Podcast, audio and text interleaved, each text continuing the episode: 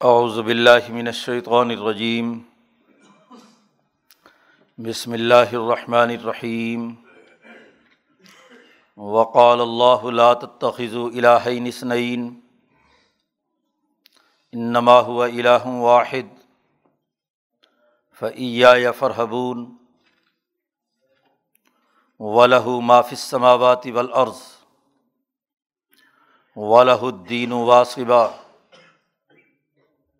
افغیر اللہ تتقون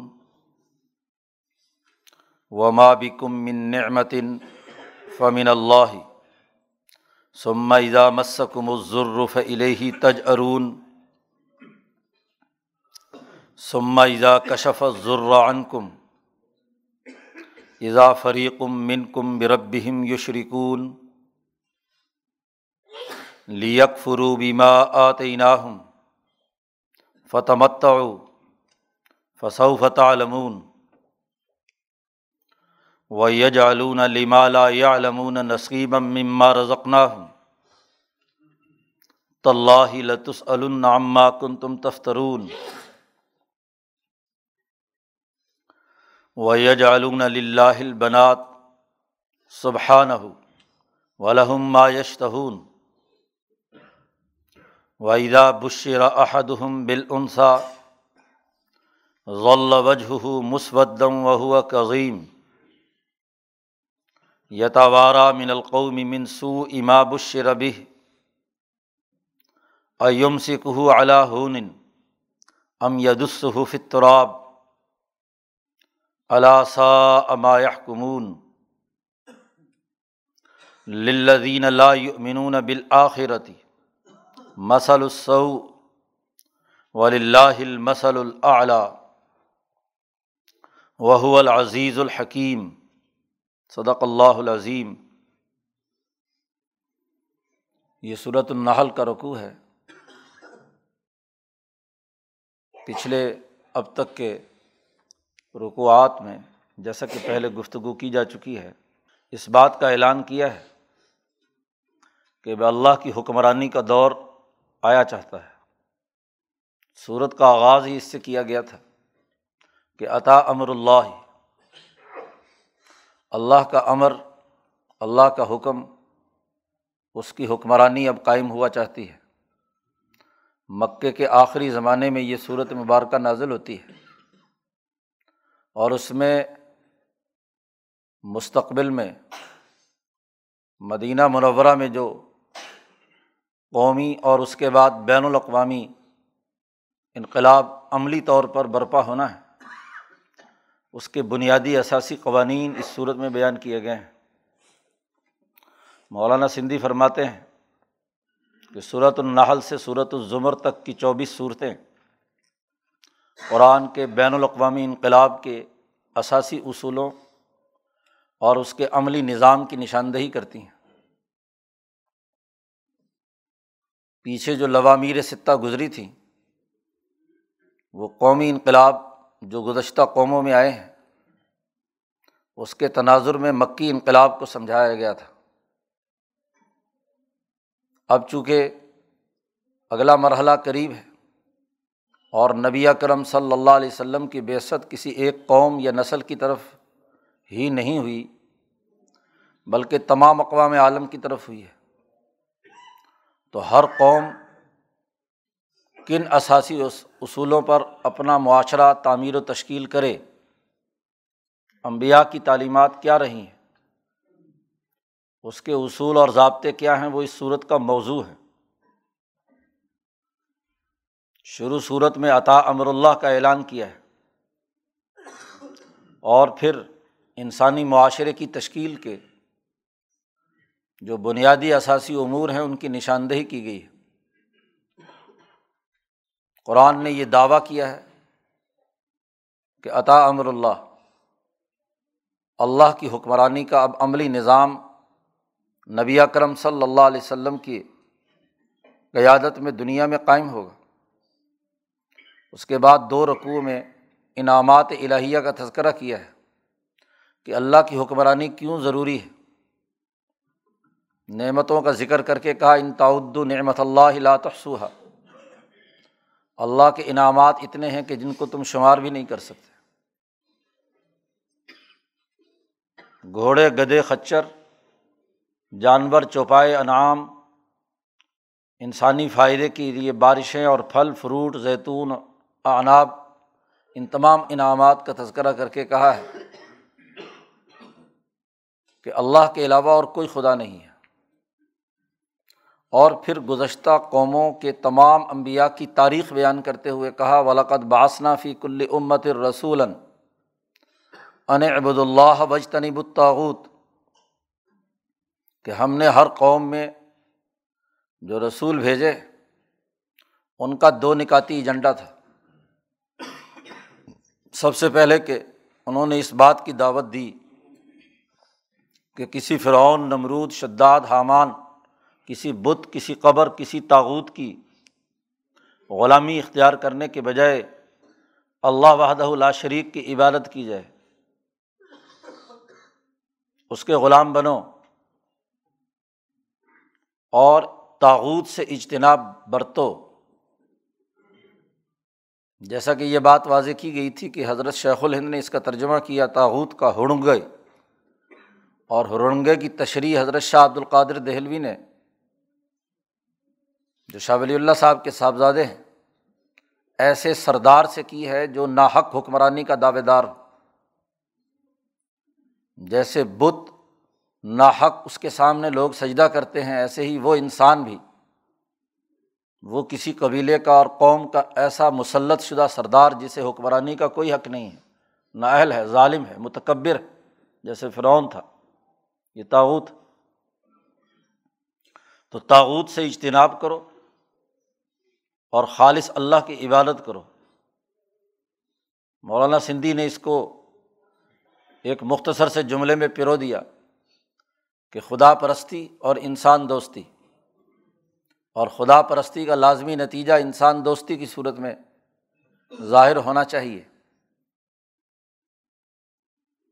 اب اس کے بعد قرآن حکیم نے اللہ کی وحدانیت اور اس کی عبادت کیوں لازمی اور ضروری ہے؟ اس کے دلائل دیے ہیں۔ یہی دلائل یہاں پر چل رہے ہیں۔ پچھلے رقوع میں واضح کیا گیا تھا کہ خدا کی وحدانیت کا لازمی تقاضا یہ ہے کہ کسی بھی وقت عذاب الہی کی کوئی بھی صورت نازل ہو سکتی ہے جو تاوت پرستی نہیں چھوڑتے۔ گزشتہ قوموں کی تاریخ کے تناظر میں کہا تھا کہ اللہ کے عذاب کی مختلف شکلیں رہی ہیں۔ او یا خزا ہم فی تقلب ہم فماہم بمعجزین۔ او یا خزا ہم اعلیٰ تخوف۔ یا پیچھے کہا تھا کہ ایسے طریقے سے عذاب آئے کہ منحص اللہ یا شعرون وہ شعور نہ رکھتے ہوں۔ چار طریقہ ہے عذاب کا تذکرہ کیا تھا۔ اور پھر یہ بات واضح کی تھی کہ کائنات کی ہر شے اللہ کے سامنے سجدہ ریز ہے۔ اولم یرو علامہ خلق اللہ منشعین یہ تفیع ضلال الیمین و شمائل ہر ایک چیز اللہ کے لیے سجدہ ریز ہے۔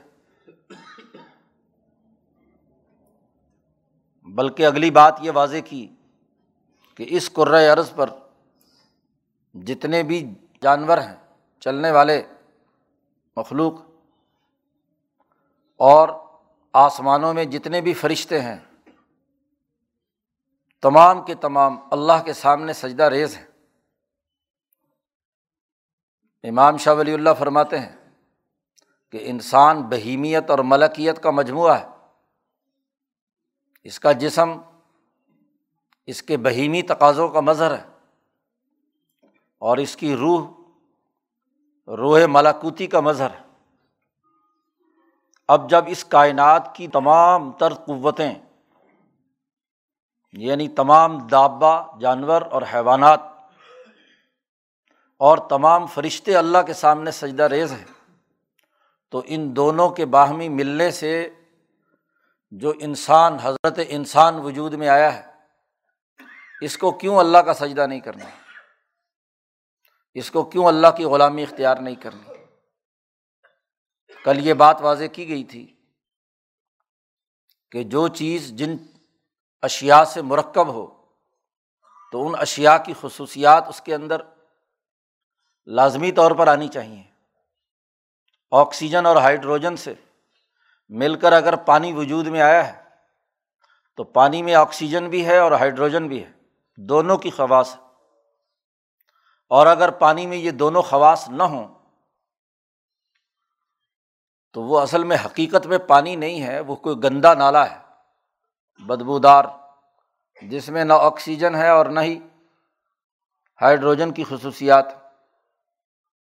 انسان جب بہیمیت اور ملکیت کا مرکب ہے، تو تمام بہیمی طاقتیں اور قوتیں اللہ کے سامنے سجدہ ریز ہیں۔ اور تمام فرشتے مالا اعلیٰ یا مالا سافل کے وہ اللہ کے سامنے سجدہ کیے ہوئے ہیں۔ تو ان دونوں سے مل کر انسان بنا۔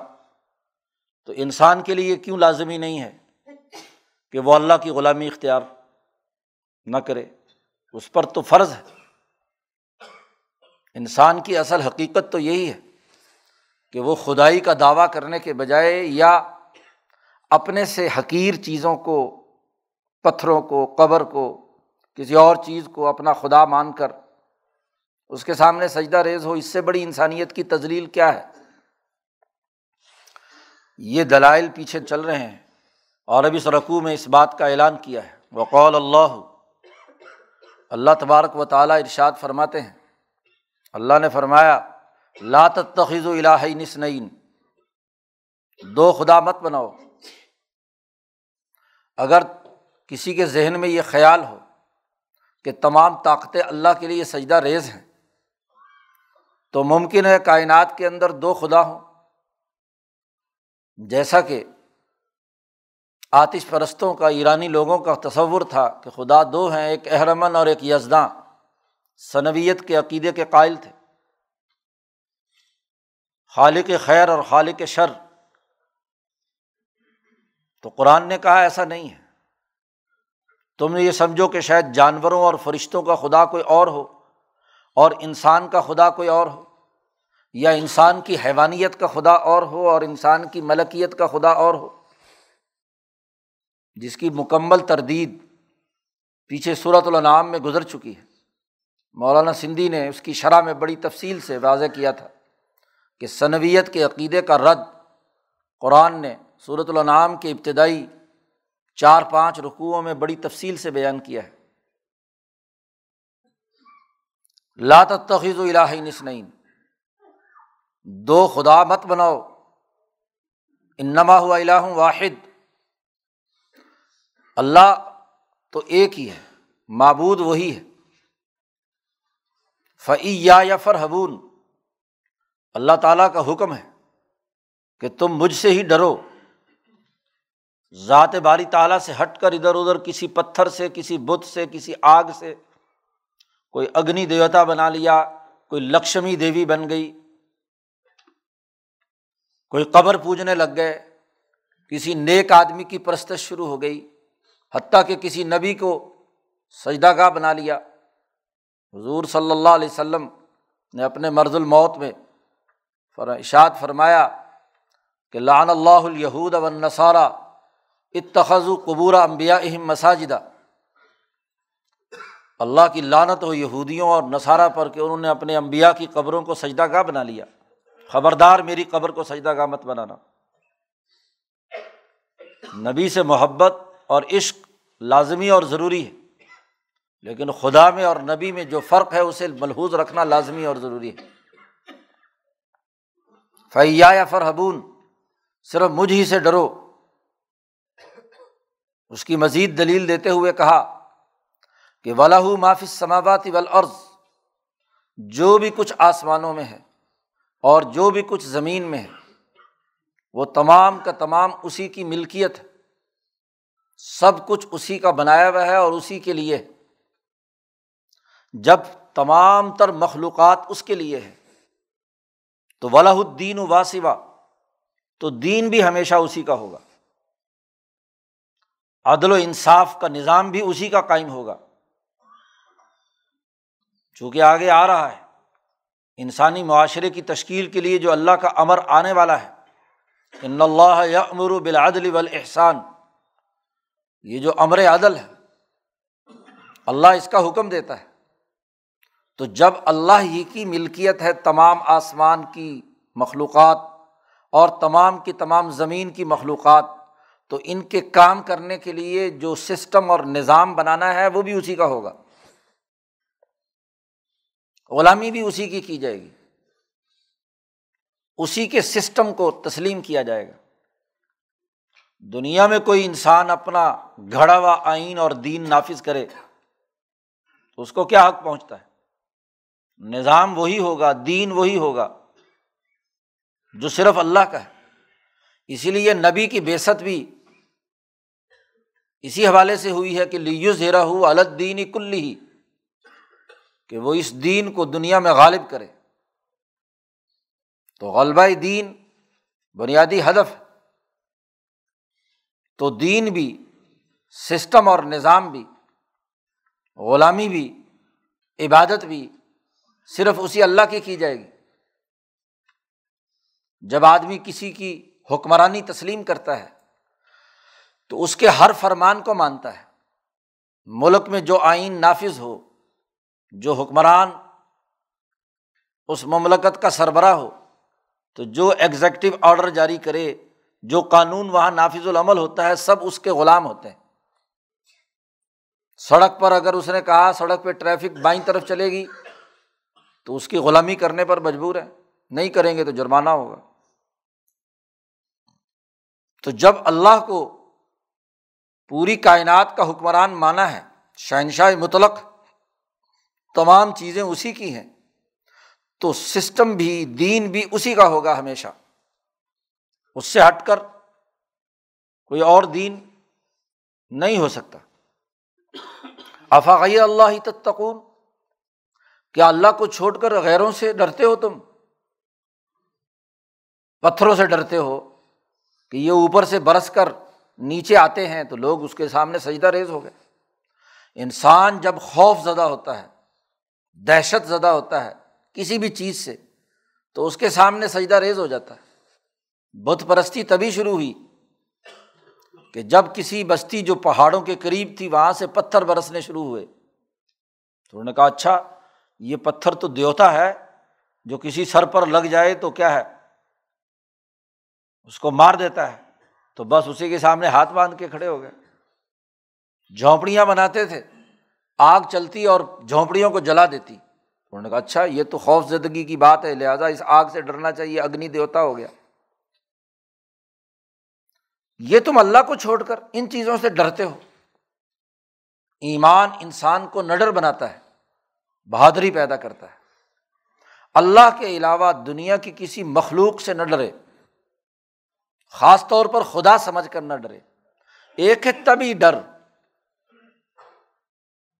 جو خدا سمجھ کر نہیں ہوتا، صرف زر اور نقصان سے بچنے کے لیے ہوتا ہے۔ ایسا خوف، وہ تو طبیعت۔ وہ جرم نہیں، لیکن وہ خوف جو انسان کو اس کی غلامی اور عبادت کرنے پر مجبور کر دے، وہ خوف غلط افغیر اللہ تتقون۔ کیا تم اللہ کے علاوہ کسی اور سے ڈرتے ہو؟ حالانکہ معاملہ یہ ہے کہ وما بکم من نعمتن تمہارے پاس جو نعمت بھی ہے، کھانے کی، پینے کی، پہننے کی، امن کی، جو بھی نعمت، انعام تم پر ہے تمہارے پاس اس دنیا میں ہے، فمن اللہ، وہ اللہ کی طرف سے اور یہ لازمی تقاضا ہے کہ جو سربراہ مملکت، جو حکومت لوگوں کو کچھ چیز بانٹے، انعام دے، نعمت عطا کرے، ان کے کھانے پینے کی ضروریات بہم پہنچائے تو لوگ اس کا شکریہ ادا کرتے ہیں، اس کو مانتے ہیں، اس کو تسلیم کرتے ہیں۔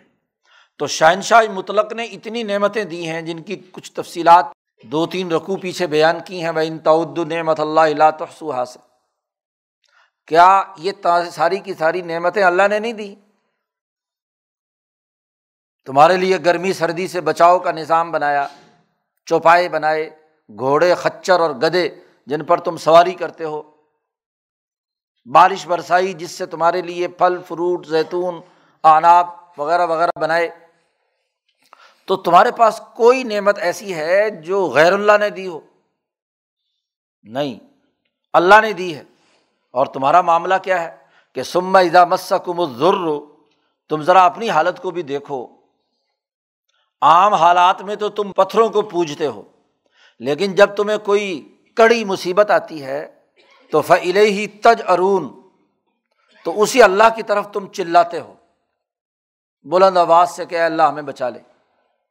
اربوں کے یہاں دستور تھا کہ جب کسی کشتی میں سوار ہوتے تو ملاحوں کا یہ عمل اور دستور تھا کہ اگر کشتی ڈولنے لگتی تو ملا اعلان کرتا کہ بھائی جس کے پاس کوئی بت شت ہے وہ سب پھینک دو اور خالصتاً اللہ کی طرف اللہ وعدہ اللہ شریک کو پکارو، اس کے علاوہ اس کشتی کو بچانے والا کوئی نہیں۔ تو سارے بڑے اخلاص کے ساتھ اللہ کو پکارتے، سارے پتھر وتھر پھینک دیتے۔ تو اللہ ان کو نجات دے دیتا۔ اکرما ابن ابی جہل فتح مکہ کے موقع پر بھاگا یہاں سے، مکہ سے۔ جدہ پہنچ کر کشتی میں سوار ہوا اور کشتی روانہ ہو گئی۔ تھوڑی دیر بعد ہی ملا نے کہا کہ جی بڑا طوفان ہے۔ جس جس کے پاس کوئی پتھر اور بت ہے وہ پھینک دو اور اللہ وحدہ اللہ شریک کو پکارو، تب تمہاری جان بچے گی۔ تو اکرما نے سوچا، پتھر تو پھینک دیے، دعا بھی مانگی، سب نے اخلاص کے ساتھ کشتی پار ہو گئی۔ اس نے کہا، عجیب بات ہے، جس خدا سے بھاگ کر میں جا رہا ہوں، اگر سمندر میں جا کر بھی اسی خدا کو پکارنا ہے، تو کیوں نہ محمد صلی اللہ علیہ وسلم کے قدموں میں جا کر گروں؟ جی۔ اکرما ذہین آدمی ہے عقل مند ہے، قریشی ہے، سردار کا بیٹا ہے۔ اتنی عقل تو تھی۔ ہاں جی وہاں سے جیسے ہی سمندر سے نیچے اترے، سیدھے حضور کے پاس آ کر اپنے آپ کو سرنڈر کر دیا۔ کلمہ پڑھا دیجیے۔ تو یہ بات واضح قرآن نے کر دی کہ جب تمہیں تکلیف پہنچتی ہے تو تم اسی کے سامنے چلاتے ہو۔ لیکن اگلی حالت کیا ہے؟ سما ایزا کشف ضرور ان کم جب تم سے وہ مصیبت دور ہو جاتی ہے، تو ایزا فریقم من کم جو سوچنے، سمجھنے والے ہیں، وہ تو کیا ہے؟ ضرور ان کی عقل، انہیں رہنمائی کرتی ہے اور وہ نبی کے پاس آ جاتے ہیں۔ لیکن اذا فریقم من کم تم میں سے ایک جماعت برب یشرکون۔ اللہ کے ساتھ پھر شریک ٹھہرنے لگ جاتی۔ ہے وہی لات، منات، وہی ابو جہل کی سرداری۔ وہی فرعون، نمرود کیسر و کسرا کی غلامی، وہی سامراج کی غلامی، پھر وہی کرنے لگتے ہیں۔ مصیبت آتی ہے تو کہتے ہیں جی آیت کریمہ پڑھو۔ جی حضرت یونس علیہ السلام جو مصیبت میں مبتلا ہو گئے تھے۔ کوئی مصیبت آتی ہے تو فلانا وظیفہ پڑھو۔ لیکن جیسے ہی مصیبت دور ہوتی ہے، پھر اسی سامراجی نظام کا ایجنٹ بن جاتے ہیں۔ وہی سود خوری کرتے ہیں۔ وہی سرمایہ داری نظام کے ایجنٹ ہوتے ہیں۔ وہی اس غلامی کے نظام کی سیارات کو طویل دینے کے لیے کردار ادا کرتے ہیں۔ اللہ کے ساتھ شریک ٹھہراتے ہیں۔ لیک فرو بیما آتے نہ ہوں ہم نے جو انعامات انہیں دیے ہیں، اس کا وہ انکار کر دیں۔ جب اللہ کی نعمتوں کا انکار کر کے اللہ کی وحدانیت کا انکار کرتے ہیں، تو پھر گویا کہ اللہ کا انکار ہے۔ اور انہیں سابقہ بتوں اور اس پورے غلط نظام کے اعلی کار بن کر کردار ادا کرتے ہیں۔ اللہ پاک کہتے فتح مت جو کچھ ہم نے دنیا میں تمہیں نعمت دی ہے، کچھ دن کا فائدہ اٹھا لو۔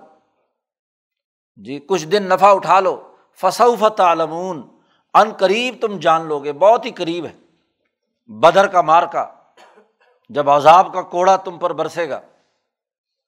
ان قریب ہے کہ یہ دنیا ختم ہوگی اور حشر کا میدان سجے گا۔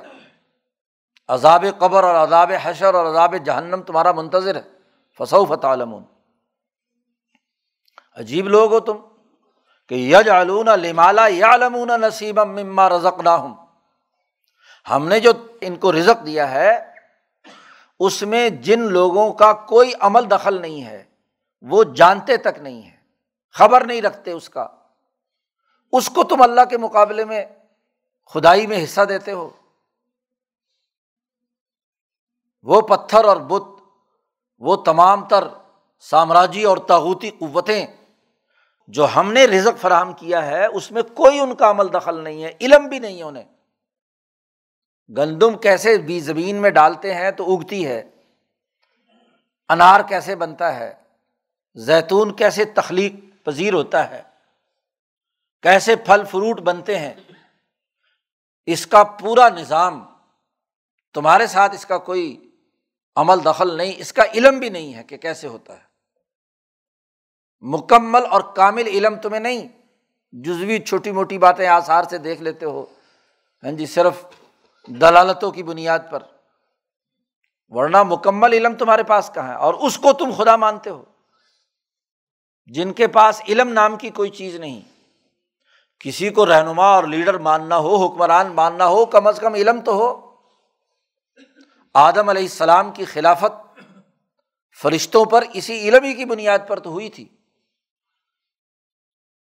اللہ نے فرشتوں سے پوچھا، علمی سوال کیا، بتلاؤ تم نام۔ نہیں بتلا سکے۔ اور آدم نے نام بتلائے، وہاں حضرت شیخ الہند نے لکھا ہے کہ آدم نے اپنا علمی تفوق ثابت کر دیا۔ خلافت اور حکومت کے لیے علم ضروری ہے۔ حکمرانی کے لیے علم ضروری ہے۔ بستاً فل علم والجسم۔ جس کے پاس علم نہیں ہے، علم سے کورا ہے، نا اہل ہے، اس کو حکمران ماننا یا اس کو خدا ماننا، یہ کتنا احمقانہ تصور ہے۔ تو اس کو تم خدا مانتے ہو، اس کو اللہ کے ساتھ شریک ٹھہراتے ہو۔ جو شمع برابر بھی علم نہیں رکھتے، جو ہم نے تمہیں رزق دیا ہے۔ امام شاہ ولی اللہ نے فرمایا کہ دیکھو، ایک ہی پانی لگتا ہے، ایک ہی زمین ہوتی ہے، ایک ہی فضا ہوتی ہے۔ وہاں گندم کا پودا لگاؤ تو گندم اگتی ہے، انار کا درخت لگاؤ تو انار پیدا ہوتا ہے، اسی پانی سے۔ اسی میں زیتون کا درخت لگایا، زیتون ہو رہا ہے۔ پانی ایک، آب و ہوا ایک مٹی ایک سورج کی روشنی یکساں پڑی، لیکن ایک ذائقہ انار کا ہے، ایک سیب کا ہے، ایک انگور کا ہے، ایک آم کا ہے، ایک وغیرہ وغیرہ۔ ایک ہی پانی سے کتنی چیزیں وجود میں آئی شاہ صاحب نے فرمایا کہ ان میں سے ہر ایک کا جو نفس شجری تھا، اس نے اس پانی کو اس خاص پھل یا فروٹ کی حالت میں کنورٹ کر دیا۔ سیب جیسا پانی بنا دیا انار بنا دیا۔ پانی تو سب نے ایک ہی جیسا کھینچا ہے۔ یہ نفس شجری بنانے والا کون ہے؟ کائنات کی روح الکل کا وہ روح جز جو تخلیق کے وقت انار ڈکلیئر کیا گیا، انگور ڈکلیئر کیا گیا۔ اس نے اس پانی کو کنورٹ کر کے سیب اور انار میں منتقل کر دیا۔ یہ امبیا کے علوم ہے یہ قرآن کا علم ہے۔ تو تم تو یہ علم بھی نہیں رکھتے۔ اور پھر تم اللہ کے ساتھ اس کو شریک ٹھہراتے ہو۔ طلّہ لطس الما کن تم تفترون۔ اللہ کی قسم، تم سے ضرور سوال کیا جائے گا۔ تو جو تم جھوٹی باتیں گھڑتے رہے ہو۔ علم نہ ہونے کے باوجود، تم جو اللہ کے ساتھ شریک ٹھہرانے کے لیے گھڑی ہوئی باتیں جس کے پیچھے کوئی حقائق نہیں۔ افطرا وہ ہے جس کے پیچھے حقیقت نہیں ہوتی، صرف لفاظی ہوتی ہے۔ منافقت سے آپ نے کچھ الفاظ جوڑ لیے اور اس کے ذریعے سے خود ساختہ تصورات مضرومہ خیالات کو زبان دے دی۔ تمناؤں اور آرزوؤں کو لوگوں کے سامنے تحریر و تقریر سے بیان کر دیا۔ یہ افطرا ہے۔ اور اللہ پر جو افطرا تم گھڑتے ہو، ان کے بارے میں تم سے ضرور بھی ضرور سوال کیا جائے گا، پوچھا جائے گا۔ کلیب بدر میں جب یہ ستر بڑے بڑے سردار قتل کر کے ڈال دیے گئے، تو حضور صلی اللہ علیہ وسلم وہاں پہنچے اور آپ صلی اللہ علیہ وسلم نے سوالات کیے، پوچھا، کیا حق ثابت نہیں ہوا؟ کہاں ہیں وہ تمہارے مدد کرنے والے؟ حضرت عمر فاروق نے آ کر عرض کیا، حضور سے، یا رسول اللہ، یہ تو دنیا سے چلے گئے، یہ کہاں سن رہے ہیں؟ حضور نے فرمایا، تم سے زیادہ سن رہے ہیں۔ تم سے زیادہ سن رہے ہیں۔ یہاں سوال ہوا، بدر میں، اور اصل سوال قیامت میں اور حشر کے میدان میں ہونا ہے، جہاں کوئی کسی چیز کو نہیں چھپا سکے گا۔ تمہاری گھڑی ہوئی ساری باتیں، ان کے بارے میں تم سے پوچھا جائے گا۔ عجیب بات ہے۔ اللہ کے ساتھ شریک ٹھہرانے کے لیے ایک اور گھڑتے ہو۔ یا جالون اللہ بنات اللہ کے لیے لڑکیاں گھڑتے ہو۔ کہ اللہ کی لڑکیاں ہیں، بیٹیاں ہیں۔ فرشتوں کو اللہ کی بیٹیاں کہتے ہو۔ دنیا کے پتھر اور بت سے نکلے تو کسی روحانی مخلوق، نورانی مخلوق کو یہ کہہ دیا کہ یہ اللہ کی بیٹیاں ہیں۔ سبحان ہو اللہ تعالیٰ بہت پاک ہے اس سے، بہت ہی بلندر ہے۔ کیا نسبت ہے بیٹی ہونے کی، اولاد کی، ذات باری تعالیٰ سے؟ بہت ہی پاک تر، بلند تر۔ اور عجیب بات ہے ولاحم مایشتہون ان کے لیے وہ جو یہ چاہیں یعنی بیٹے، اپنے لیے بیٹے اور اللہ کے لیے بیٹیاں۔ یعنی جن بیٹیوں کو اپنی اولاد ہونا برداشت نہیں ہے، وہ اللہ کے حصے میں بھی دے رہے ہیں، بیٹا دینے کے بجائے کیا کہتے ہیں بیٹیاں؟ یہ کتنی ہمکانہ بات۔ ان کا حال تو یہ ہے کہ وحیدہ بشر احد بل ان میں سے کسی ایک کو خوشخبری دی جائے کہ تمہارے گھر بیٹی پیدا ہوئی ہے۔ تو ضلع وجہ مسودن، سارا دن اس کا چہرہ سیا رہے گا، کالا۔ کہ یہ کیا مصیبت میرے گلے پڑ گئی۔ اپنے لیے گھر میں بیٹی کی خوشخبری دی جائے تو سارا دن منہ پہ کالک ملی ہوئی ہوتی ہے۔ اور اللہ کے لیے بیٹیاں بیان کر رہے ہیں۔ وہ کظیم، چہرہ کالا سیا اور دل ہر وقت صبح سے شام تک گھٹتا رہتا ہے۔ دل ہر وقت دھڑکتا ہے، خوف زدہ ہے۔ غصہ ہے کہ جس کو وہ پی رہا ہے۔ تو دل اور روح جو ہے، وہ بھی زخمی ہوتی ہے جب بیٹی کی خوشخبری دی جائے اور چہرہ بھی کالا سیا ہوتا ہے۔ بہیمیت بھی کالی ہو جاتی ہے اور جو روح کا اندر روح حیوانی ہے، وہ بھی کالی سیاہ ہو جاتی ہے۔ وہ بھی غصے اور غضب سے تڑپتی رہتی ہے۔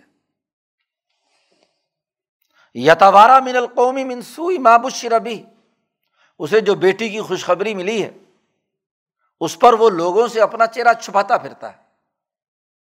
لوگ کہیں گے ہاں وہ فلانے کی بیٹی پیدا ہوئی ہے۔ تو باہر نہیں نکلتا۔ کالا سیاہ اندر ہی اندر گھلتا رہتا ہے۔ اپنے لیے تو بیٹی آ جائے یا بیٹی ان کے نام کی طرف نسبت کر دی جائے، تو ان کی اپنی حالت تو یہ ہے۔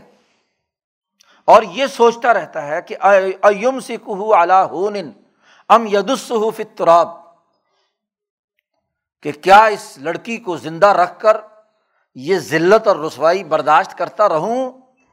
ام یدس فطراب یا اس کو زمین میں دفن کر دوں؟ جان چھڑاؤں۔ مکے کے یہ سردار یہی ظلم کرتے تھے کہ اس بچی کو زندہ درگور کر دیا۔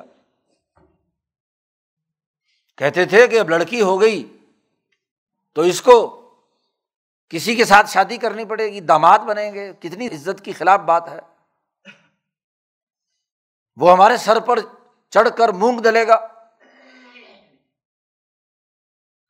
تو اپنی توہین سمجھتے تھے۔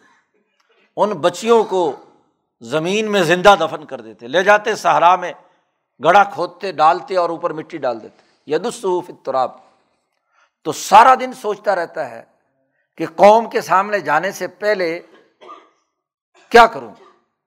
یا تو ذلت برداشت کرتا رہوں۔ ایم سکھ اللہ اور یا اس کو مٹی میں دفن کر دوں۔ اپنی حالت تو یہ ہے۔ اور بالآخر جو شفاق قسم کا ہوتا تھا، وہ جاتا اور اپنی بیٹی کو دفن کر کے آ جاتا۔ وہ شور بجاتی چیختی، چلاتی۔ حقوق انسانیت کا کوئی پاس نہیں۔ اپنے ہی لخت جگر کو، اپنی بیٹی کو دفن کر دیتا۔ یہ تاوت سے تعلق، شیطان سے تعلق کا نتیجہ ظاہر ہو رہا ہے۔ اللہ سا کمون خبردار، یہ کتنا غلط فیصلہ کر رہے ہیں کہ اپنے لیے تو بیٹی برداشت نہیں، اس کو زندہ درگور کرتے ہیں۔ اور اللہ کے لیے کہتے ہیں کہ اللہ نے فرشتے اپنی بیٹیاں بنا لی۔ بال فرض اگر اللہ کے لیے کوئی ابنیت ثابت کرنی ہے تو جو کم از کم اپنے درجے میں تم اپنے لیے بیٹے کی خواہش رکھتے ہو تو بیٹے کی بات کرو تو کوئی بات۔ اگرچہ وہ بھی ناجائز اور حرام۔ اس سے ان کی پستی عقل۔ اللہ کے بارے میں جو ان کا تصور ہے، وہ ناؤز اللہ اپنی ذات سے بھی کیا ہے؟ حکارت کا ہے۔ غلط فیصلہ کرتے ہیں۔ للزین اللہ بالآخرتی۔ وہ لوگ جو آخرت پر ایمان رکھتے ہیں۔ جہاں ہر انسان کا حساب و کتاب ہونا ہے۔ اپنے کیے کے بارے میں اس سے پوچھا جائے گا۔ ویز المعود سعلت جس بچی کو دفن کیا گیا ہے، اس کے بارے میں بھی پوچھا جائے گا۔ کہ تم نے ایک انسان کو کیوں زدہ درگور کیا؟ یاد رکھو، ماں باپ اپنے بچے کو پیدا کرنے کے بعد بچے کی حفاظت اس کی انسانیت کو برقرار رکھنا پورے معاشرے پر فرض کیونکہ وہ اب اگرچہ آپ کی اولاد ہے، آپ اس کی پرورش کر سکتے ہیں، لیکن اس کی انسانیت کو تباہ و برباد کرنا یہ تغیر خلق اللہ ہے۔ اور اللہ کی خلق کے اندر تغیر اور تبدل پیدا کرنا یہ بہت بڑا جرم ہے۔ حتیٰ کہ آپ اپنے جسم کے ساتھ بھی چھیڑ چھاڑ نہیں کر سکتے۔ وہ عورتیں جو بال لگواتی ہیں، واصلات، مستوصلات، واشمات، ان کے بارے میں اللہ نے اسی لیے لانت کی بات کی نبی اکرم صلی اللہ علیہ وسلم۔ تغیر خلق اللہ اللہ کی تخلیق میں تغیر و تبدل کی اجازت نہیں ہے۔ جب تم اپنے جسم سے چھیڑ چھاڑ نہیں کر سکتے، غیر انسانی معاملہ نہیں کر سکتے، یہ تمہارا نہیں ہے، تو اولاد کے ساتھ یہ معاملہ کیسے کیا جا سکتا ہے؟ جو آخرت کی فکر رکھتے ہیں، جن کے سامنے مستقبل کی کامیابی اور ترقیات ہیں۔ وہ کبھی بھی یہ حرکت نہیں کرتے مسل السو ان کی کوئی بری مثال نہیں ہوتی۔ جو ایمان والے ہیں، ان کی کوئی بری بات نہیں۔ اور جو آخرت پر ایمان نہیں رکھتے، ان کے لیے ایسی بری مثالیں چونکہ انہیں مستقبل کا کوئی فکر نہیں ہے۔ ان کا خیال یہ ہے کہ یہاں ہم نے جو کچھ کر دیا، ہو گیا۔ تو جو آخرت پر یقین نہیں رکھتے ان کی بری مثالیں ہیں اور جو مومنین ہیں ان کی اچھی مثالیں ولی اللہ مسل العلیٰ اللہ کی لیے جو مثال بیان کی جائے وہ بھی بہت اونچی ہے۔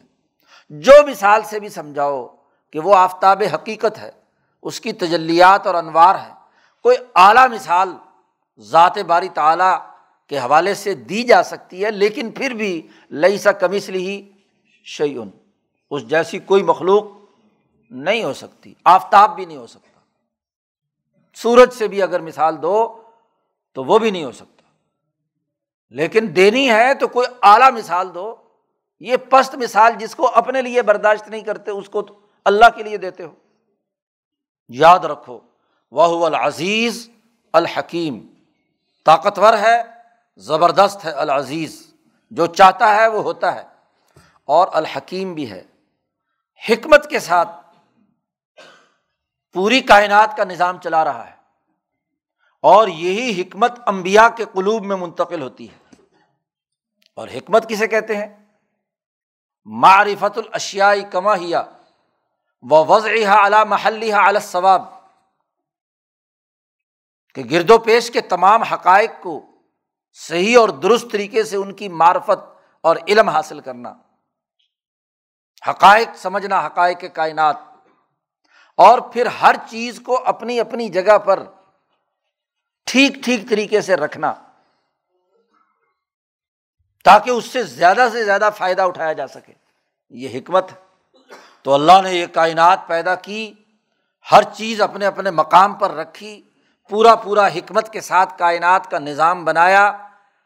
تو اس ذات جو حکیم بھی ہے اور العزیز طاقتور بھی ہو۔ انسان طاقتور ہوتا ہے تو حکمت چھوڑ دیتا ہے۔ اور اگر حکمت عملی اختیار کرتا ہے تو بسا اوقات طاقت سے آری ہوتا ہے۔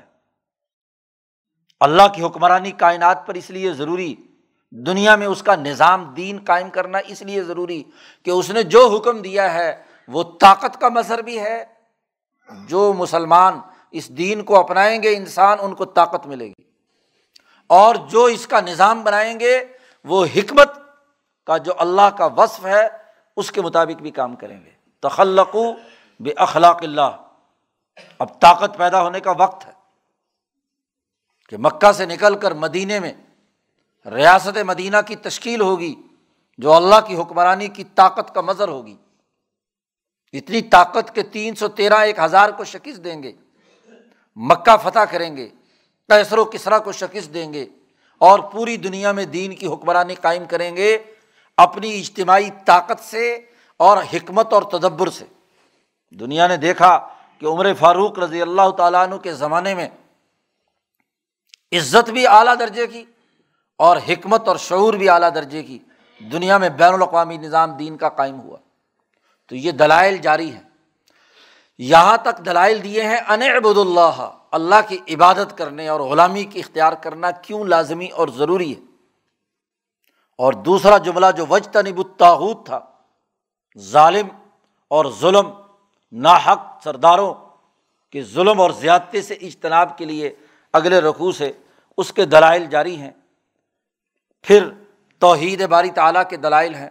ان اللہ یامر بالعدل پر جا کر عدل و انصاف کے اساس پر سسٹم قائم کرنے اور پھر اس کے بعد اس سے اگلے دو رقوؤں بعد ایسا معاشرہ ضرب اللہ مثلاً قریتاً کانت آمنتم مطمئنت یا اتحا رزق رغدم من کل مکان۔ امن کا معاشرہ معاشی حوالے سے خوشحالی اور اطمینان بخش معاشرہ قائم کرنے کا جو اصول آفاقی اصول ہے پوری دنیا میں، وہ اس صورت میں بیان کیا گیا۔ ساغوت کی غلامی سے آزادی عدل و انصاف کا آئین، امن و امان کا سیاسی نظام اور انسانیت کے معاشی مسائل کے حل کا اطمینان بخش اقتصادی نظام۔ یہ چار افاقی اصول اس صورت میں بیان کر کے واضح کر دیا کہ دنیا کی ہر قوم میں انقلابات ان چار اصولوں پر ہوں گے۔ کہ قوم آزاد ہو، عدل و انصاف کا نظام قائم کرے، امن و امان کا مستحکم سیاسی نظام قائم کرے اور معاشی خوشحالی اور اطمینانی کا سسٹم بنائے یہ مثالی معاشرہ ہے۔ ضرب اللہ مثلاً قریتاً۔ تو پوری صورت میں بنیادی دلائل دے کر دین کے بین الاقوامی اثاثی اصول واضح کیے گئے ہیں۔ اللہ تعالیٰ قرآن حکیم کو سمجھنے اور اس پر عمل کرنے کی توفیق عطا فرمائے۔ اللہ